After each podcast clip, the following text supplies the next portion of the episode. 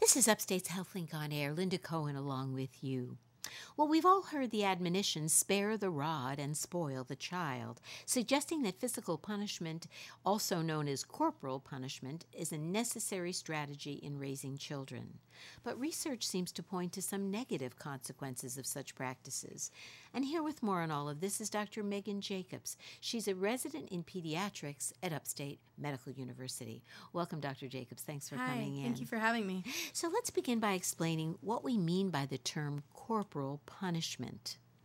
Well, corporal punishment has a lot of definitions, and it depends on who you talk to, what research you look at.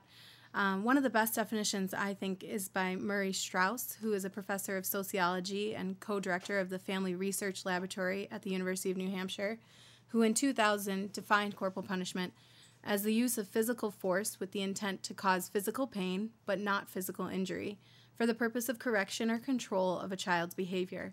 This is pretty similar to what you would find from the American Academy of Pediatrics and a good understanding, I think, of what most people would think of when they think of corporal punishment. A lot of people use the term spanking or other terms such as that that really describe using kind of this physical force, but not so far as to injure the child. But the interesting point here is how do you discriminate between that and abuse? In other words, you know, it seems to me that's kind of a a fuzzy line or a slippery slope? That's an excellent question and a, a very good point to make. Um, and one of the reasons that we as pediatricians find corporal punishment um, to be such a, a, dangerous thing. It's often used in times of the most frustration by the parent. Um, it's used in times of anger, um, and there it is a very slippery, slippery, slippery slope. Excuse me. Yeah. Um, that if you are pushing the boundaries too far, you can injure the child, right? So part of that definition of corporal punishment is that you're you may be hitting, you may be spanking, but you're not leaving marks, you're not leaving lasting bruises. However, if you push that boundary too far, you could certainly leave lasting marks or bruises, and that would push the boundary. Exactly. Now, some places I understand, like Sweden, it's actually illegal mm-hmm. to engage in that kind of behavior. But in the U.S., is it still a common practice? It is a very common practice. Um, actually, Straus and Stewart in 1999 did a survey of uh, 991 American parents. They interviewed them on the phone and they asked about slaps on the hands or, or legs, spanking on the buttocks, pinching, shaking, hitting on the buttocks with a belt or a paddle, and slapping on the face. And what they found was a 35% prevalence for infants, so that's under the age of 12 months a 94% prevalence in ages three to four, which is uh, the toddler period that a lot of people talk about, you know, the terrible twos, the toddler period where they're um, maybe the most active and tend to explore the most and maybe hard to control. Exactly.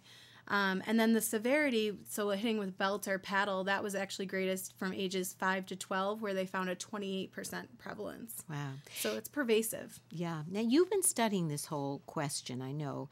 So help us understand. I'm going to ask you a lot of questions about what exactly you found in going over the research, mm. but what role do cultural differences play? Because I know that's often brought up that we, you know, we need to be very cognizant of the cultural differences when you take a look at how families discipline their children. Mm-hmm.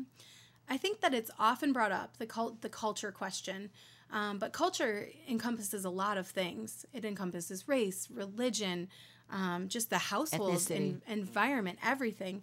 Um, and I think that it's interesting because a lot of times I think that the race question gets brought up most prevalently.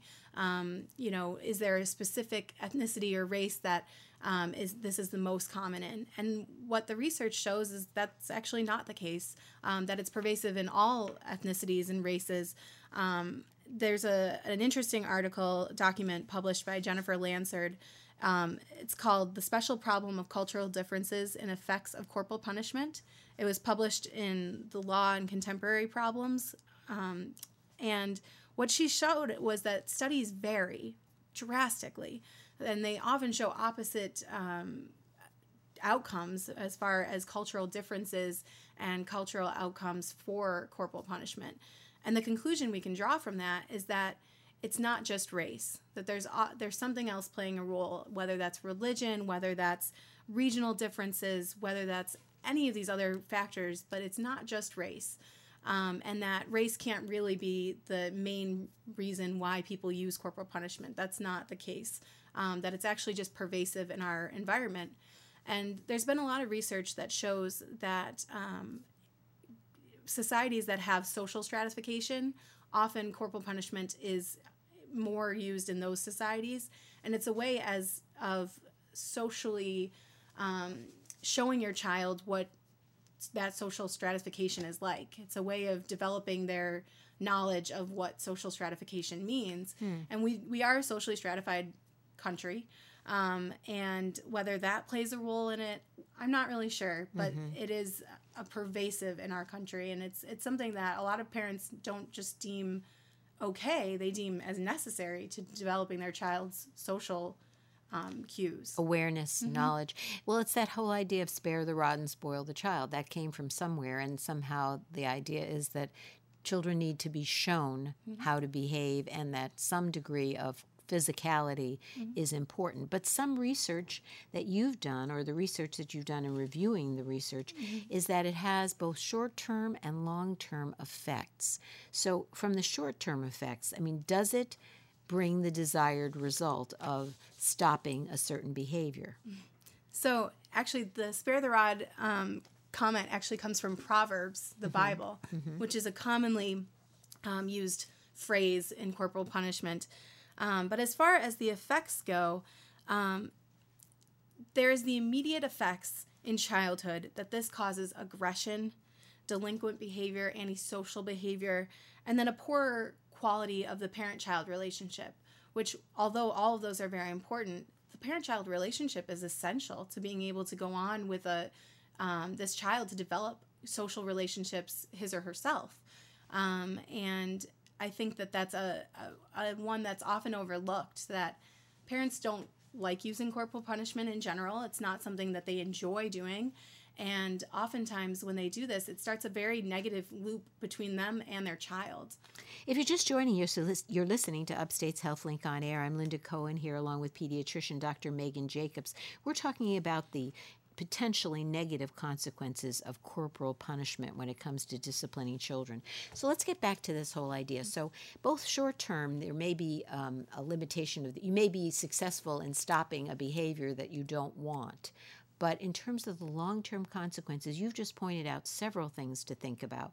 One is that it seems to increase the, the idea of a child thinking that it's okay to be aggressive because the very behaviors that they're being punished for are being used against them in a mm. way. So it's probably confusing in some level for them to figure out when is it okay to hit and when isn't it okay to hit. And then the other critical thing that you pointed out was that it can damage or interfere with that attachment of parent to child. And that could have many more long lasting effects, both in terms of the child's ability to attach later on in life to others or maybe their own children mm, going absolutely. forward. Mm-hmm. So, what about cognitive development. So, obviously, physical aggression is something that tr- teaches more physical aggression. But how does it affect the child's development from a, a, cognitive standpoint, their intellectual development? So, there's been a lot of research that this does cognitively affect children. Um, one such study was Smith et al. in 1997. He performed a large multi site study looking, looking at outcomes of low birth weight infants. And what they found, and it's interesting, it was specifically in girls, not in boys, but harsh discipline between the ages of 12 and 36 months was associated with an eight point drop in their IQ score wow. by the age of three. Um, so that was just looking at cognitive. Uh, Berlin et al. in 2009, they did a study of low income white, African American, and Mexican American toddlers. And what they found that was that spanking at the age of one predicted aggressive behavior by the age of two and a lower Bayley mental index score. And that index score um, is a three component score that includes cognitive, motor, and behavioral. So overall, it was affecting the child's development. Absolutely. I found something very interesting too when I was reading some of this information that um, the use of verbal methods for discipline through explanation and reasoning were actually providing the child with more cognitive stimulation. Mm-hmm. So it wasn't only than perhaps corporal punishment would do, so that it wasn't only that you were um, you know, uh, helping the child or not using physical means, but you're also giving the child an opportunity to learn about reasoning, negotiation, maybe some other cognitive abilities that perhaps help them overall in their Yeah, development. absolutely. How about emotional development? How do you think you've alluded to that as well in terms of the issue of connecting? Right. So emotionally, um, in adulthood, this again points to aggression or antisocial behavior. So poor emotional control, um, lack of emotions when you talk about antisocial behavior, poor mental health. So the depression, the inward turning. Um, what studies have found is that they actually have inter- internalizing behaviors like depression and anxiety, but then externalizing behaviors like aggression. So they kind of get both, um, and they get hurt at both ends. Um, and then, of, of course, like you uh, talked about earlier, is the abuse of their own children or their spouse. So it's the cycle, it's the never ending um, generational pass down of this method of hurting one another. Yeah, I also had another fact that, that I thought was interesting along those same lines is this whole idea of attaching, like we talked about a child attaching to their parent or or caregiver.